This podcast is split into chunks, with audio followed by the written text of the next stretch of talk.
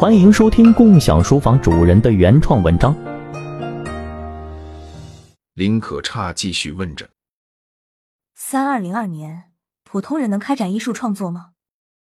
蔡玲十七回答：“是的，在三二零二年，艺术从精英阶层的玩物转变为大众生活不可或缺的一部分，每一个人都可以成为艺术品的鉴赏者和收藏者。”这一转变的原因在于多感艺术品的兴起，不同于传统艺术形式仅通过视觉或听觉提供体验，多感艺术品综合运用视觉艺术、触觉艺术、感觉艺术、嗅觉艺术、听觉艺术、味觉艺术、知觉艺术等方式，为观众带来多层次的沉浸感与情感体验。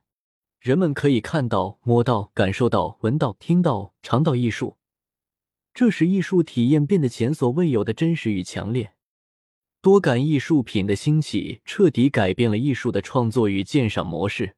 艺术品不再是被动的挂在墙上或放在展柜中，而是通过多种技术手段主动的调动观众的各种感官，带来沉浸式体验。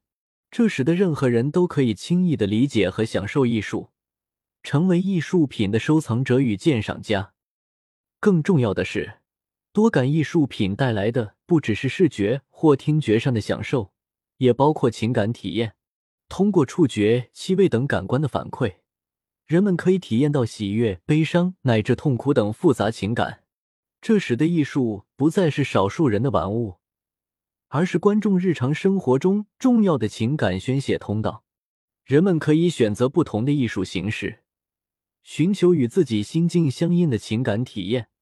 获得情感关怀与疗愈，艺术已然渗透至生活的方方面面，变得深刻而普惠。每一个人都可以通过与心灵契合的艺术形式，获得美感享受与情感疏解。这种广泛而深入的艺术体验，使得三二零二年的社会变得更加丰富与包容。人们对生活的要求也越来越高，不再满足于视觉与听觉的体验。而是要求身心的完全沉浸。多感艺术充满乐趣与痛苦、个人与共鸣，已然成为这个时代文化生活不可或缺的一部分。林可差问道：“在三二零二年，成为一名真正的艺术家是否仍然很难？”蔡玲时期回答：“在三二零二年，随着创作工具和平台的普及，每个人都可以轻易进行艺术创作。”但真正有创新创意的艺术家仍然十分罕见，因而受到社会的高度重视。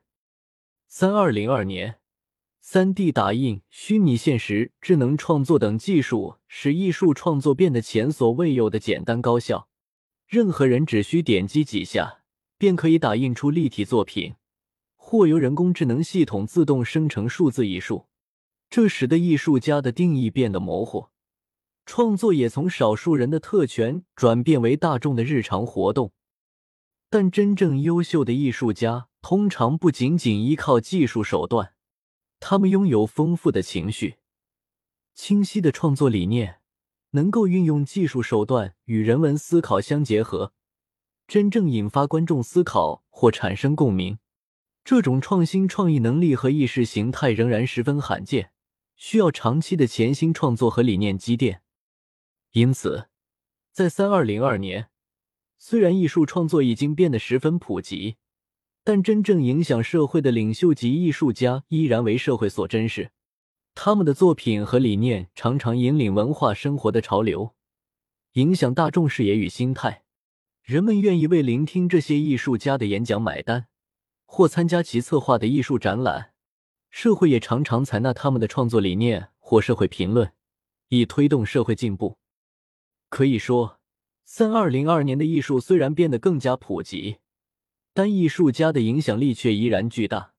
新技术使得人人都可以体验艺术创作，但真正的意见领袖仍然凤毛麟角。这使得三二零二年的社会开放包容又不乏引领，平衡了个人表达与文化进步。大众可以随意创作，并在此过程中成长。同时，也可以聆听那些真正影响思维的画家、设计师与思想家。技术进步与人文关怀在这一时代得到完美结合，共同推动社会变迁与进步。如果说二十一世纪艺术创作还是少数人的游戏，那么三十二世纪，它已然变成时代精神的重要体现。普通人可以通过创作找到自我表达，而真正优秀的艺术家则是这个时代的领袖，引领我们走向更加人性化的未来。林可差突然想到了考试，于是好奇的问：“在三二零二年，中小学生的课本里有我们这个年代的艺术作品吗？”蔡玲十七回复：“有的，我查到在小学四年级中文课本中。”有篇文章《阿 Q 正传》，作家名叫鲁迅。在小学生音乐课本中，有两首音乐二泉映月《梁祝》。在中学美术课本中，有骏马图，画家名叫徐悲鸿。这是现在能找到的从一九零零年到二一零零年这三百年间的所有艺术家。林可差继续问：“没有其他人了吗？”蔡玲十七回复道：“课本里只有这几位，没有其他人。”等等。林可差不免有些失望，他想了想，又问道：“三二零二年的人工智能在艺术领域发挥了什么作用？”蔡玲十七回答：“在三二零二年，人工智能技术在艺术创作领域发挥着重要作用。首先，人工智能软件成为艺术家的重要助手。”许多艺术品都是由人工智能在一旁做三维记录创作过程。这种自动记录的艺术形式，展现出人类艺术家的创作力与想象力，并且人工智能自动生成元宇宙空间场景，让艺术家无需懂技术，就能利用虚拟现实技术展示艺术创作。其次，人工智能电商平台成为数字艺术鉴赏与交易的重要参与者。在元宇宙虚拟世界和数字藏品市场中，人工智能会根据用户喜好和作品属性，推荐感兴趣的数字艺术品，并预测其潜在价值。这有助于用户在庞杂的数字艺术品中发现心仪作品，也可以更精确的预测数字藏品的价格走势，指导交易决策。最后，人工智能技术在艺术领域的应用。使这一领域的发展速度和效率大大提高，但也引发一定争议。有评论担心，过度依赖人工智能会导致创作单一和同质化，削弱艺术的人文内涵。不过，目前有观点认为，只要人类艺术家自己想用人工智能，两者优势就可以很好结合，共同推动艺术进步。但是，人工智能很难完全替代人类的社会互动和情感体验，人与人之间的社交互动、亲密关系以及复杂的情感体验，这些都是人工智能难以达到的。这也是人类生命意义的重要组成部分。有一个视频是描述艺术家与机器人合作的，在一间明亮的艺术工作室里，一位年轻的艺术家正专注的创作。他身边放着一台高科技的电脑，上面运行着最新的人工智能软件。软件可以辅助他完成绘画，生成惊人的色彩组合和形状，让他的创作效率大大提高。但是，他并没有完全依赖于人工智能，而是与之合作，共同推动艺术进步。在工作室的墙上挂着一幅幅充满生命力的画作，一幅画上是一片柔和的草原。绿色的草地上散布着几朵鲜花，另一幅画上是一位身穿着华丽服装的女性，她的手中拿着一朵粉红色的花，眼神中充满着深深的感情。这些画作都是艺术家通过自己的创作和人工智能软件的辅助完成的。当艺术家需要灵感时，他会拿起一张纸，开始写下自己的想法和情感。这时，一个小小的机器会扫描他的思维，并生成一些有关情感和颜色的建议。艺术家会根据这些建议来创作自己的作品，同时也会加入自己独特的想法和情感。在这个工作室里，艺术家和机器人不仅是合作伙伴，也是好朋友。他们互相帮助，互相学习，共同探索艺术的无限可能。虽然人工智能技术可以辅助艺术家完成创作，但是它仍然无法完全替代人类的社会互动和情感体验。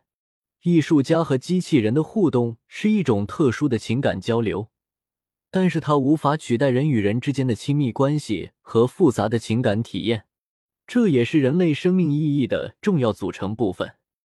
在三十二世纪，人类和生物机器人经常并肩而行，但是很容易就能分辨出两者的不同。人类走路时脚步轻盈，眼神炯炯有神，而机器人则步伐稳健而沉稳，眼神则显得有些呆板。